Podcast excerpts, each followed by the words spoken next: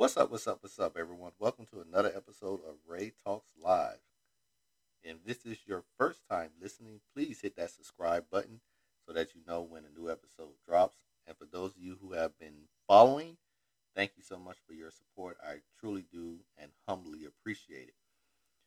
So, with the episode tonight, I wanted to go back to being a little more fun, a little bit more laid back a little bit because the previous two episodes that I've done were on a more historical sense.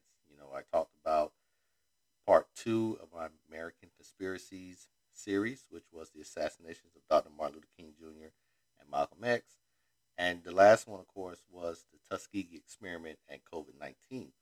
So I wanted to sort of go back to breaking the ice, go back to old school a little bit. And the title, as you can see from it, is Growing Up in a Church. Now, I didn't want to get too specific in saying what church I grew up in, even though I am going to tell you, but I wanted it to be where it's something that everyone can identify with. You know, if you grew up in the church, if you had a church foundation growing up, you will definitely be able to identify with my church upbringing in a sense, especially if you grew up in the church. You know, so regardless of your denomination, everyone can identify with it. So, off the bat, I am an Episcopalian, you know, so if you're very familiar with how the Catholic Church operates, Episcopal, being Episcopalian is very similar to that.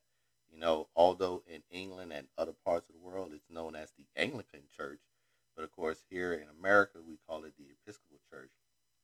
So for me, I am born and raised, baptized, confirmed, and was even married at my church as an Episcopalian. And my home church that I grew up in was the historic St. Agnes Episcopal Church, which is located in Miami, Florida, but in a neighborhood called Overtown. And the church that, as I grew up to know it, has that nickname of the Golden Ghetto. All right.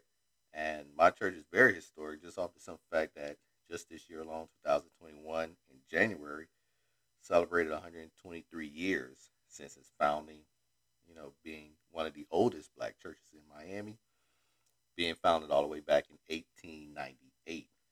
All right. So let me talk just a little bit briefly about my growing up.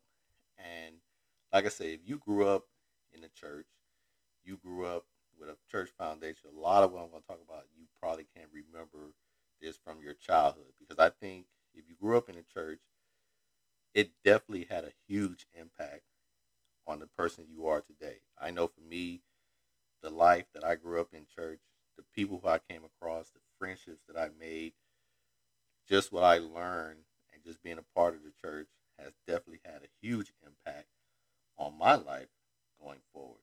So for me, church was just about every Sunday. You know, there was no getting around it. Um, it was church every Sunday. My church had two services, a 7:30 and a 1045. 1045 was generally the service that my mom, my aunt, my grandmother, and my grandpa at times will always attend. And for me, the reason why 1045 was also because at 10 o'clock was Sunday school. Now, like I said, if you grew up in the church, you know what Sunday school was. And I mean, I know Sunday school is different times for many different churches, depending on your denomination and your church itself. But every Sunday, 10 a.m. in the church parish hall. You had Sunday school. Then when school was out for the summer, Sunday school followed along. And one of the beauties was that because mainly in the summer we had a summer schedule where there was only one service, and that was at nine o'clock in the morning. But one of the things that always happened that I think was so cool was the first full week after school got out, my church held what was called Vacation Bible School. Now I know in many churches across the U.S., Vacation Bible School can be any time of the day. Some do it in the evenings, some do it later in the summers, you know, any different point in time. But our my church, we did it always the first full week after school got out for one week. And then generally after we finished Vacation Bible School, you know, with arts and crafts, learning stories of the Bible, you know, even having a talent show at the end you know, and then also some recreational and all kind of other little things of having fun. Then there was always our little annual trip to Disney World.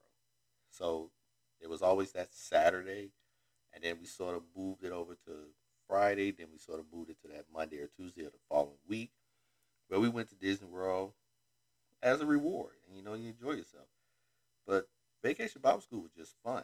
You know, it was just that great opportunity to just be able to relax and chill, learn arts and crafts, and all kind of good things. Now, some of the other things that happened while growing up in church, aside from like I say, going to church every Sunday, Vacation Bible School, Sunday school, we had the youth group.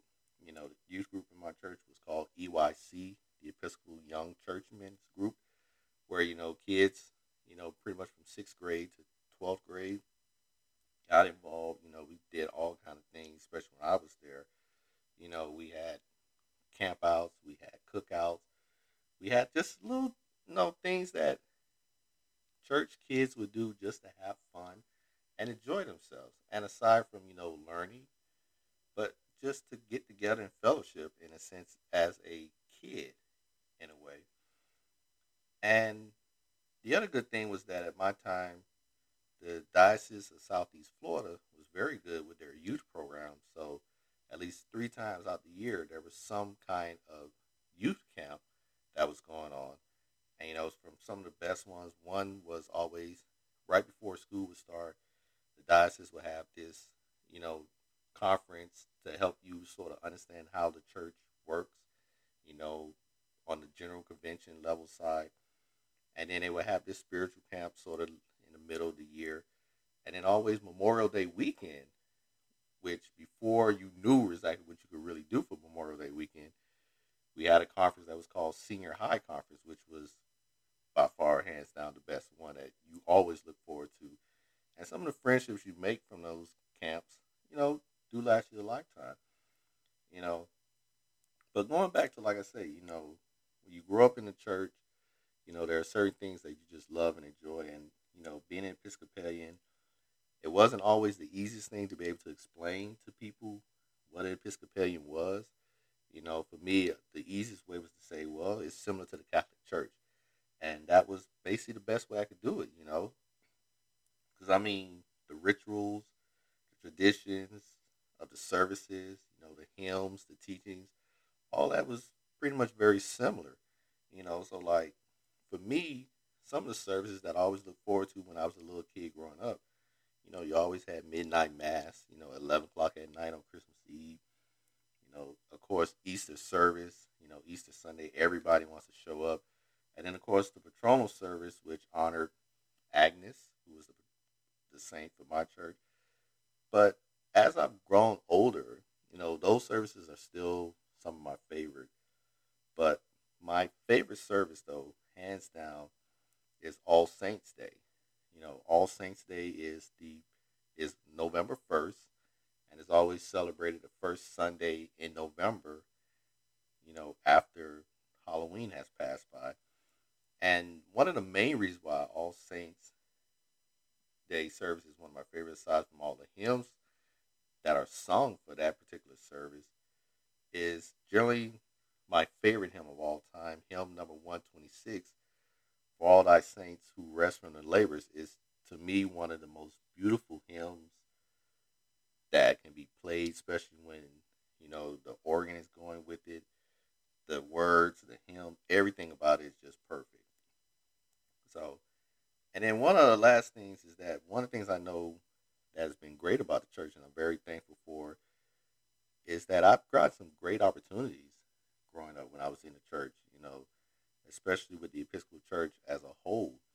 Uh, by far, one of my greatest moments of being an Episcopalian was working, or being, I should say, being a part of the committee of young adults, which was a committee that traveled across the country to sort of try to bring young adults back to the Episcopal Church or try to work to figure out how can the church be more acceptable and be more willing to work with young adults. And I think the Episcopal Church is probably the leader in being more acceptable of people of their race, of their sexuality, or whatever the case may be. The Episcopal Church, I think, is by far one of the most acceptable churches in our world, you know.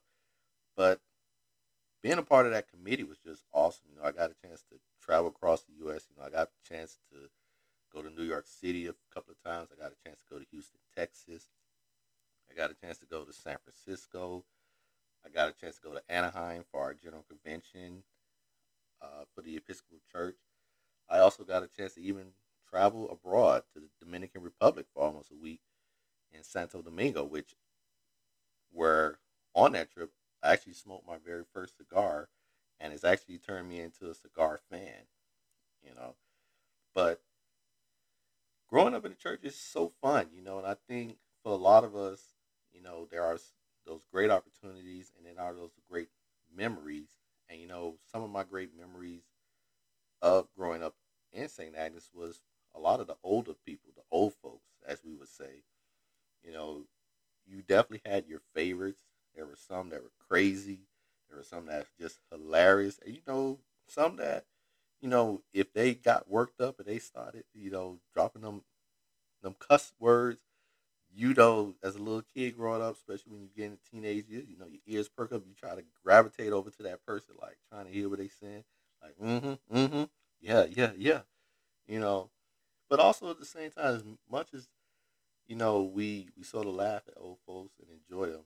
You got to respect it because you know a lot of them can teach you life lessons and values, and probably hands down one of the best groups of old people that I ever hung around with, or older people, as I would say, or maybe the mature audience, would be this group of men at my church that were nicknamed the Shade Tree Boys.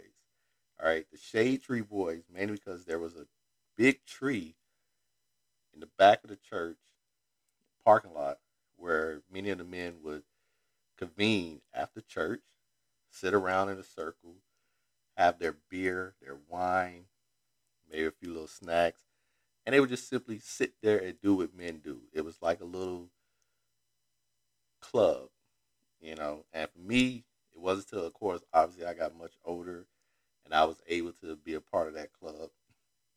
And it was many things we talked about, you know, from sports, marriage, know, politics and life in general.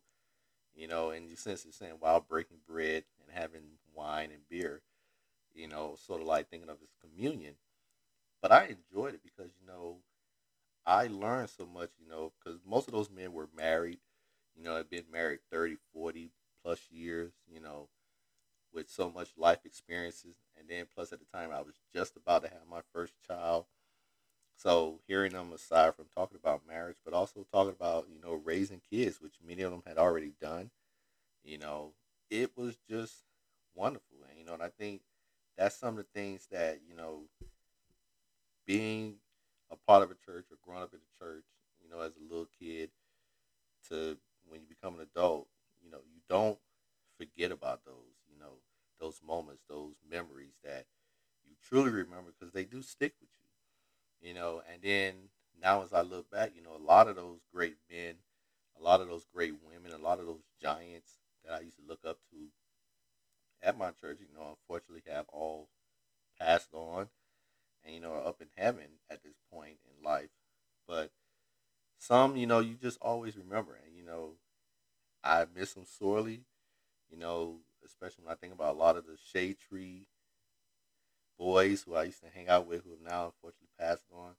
You know, I think about the priest who pretty much was my priest my entire life, uh, Father Barry. And, you know, those are things that just stay with you. And like I say, it's an opportunity, you know, when you grow up in the church, you know, you learn a lot and it gives you a foundation for who you are and what you will become later on in life. So, what are your favorite memories from growing up in the church as a little kid? You know, what was it that when you grew up that just it just stands out? It stays with you. You can always think about it. You know about it when you are when you just start reminiscing. You know, so let me know. You know, so if you are new, definitely subscribe. And you know, like I say, thank you to all my listeners who have been following along. And remember, you can follow me on Twitter and Facebook at Ray Talks Live. You can also hit me up with an email at raytalkslive at gmail.com. And with that, I am out.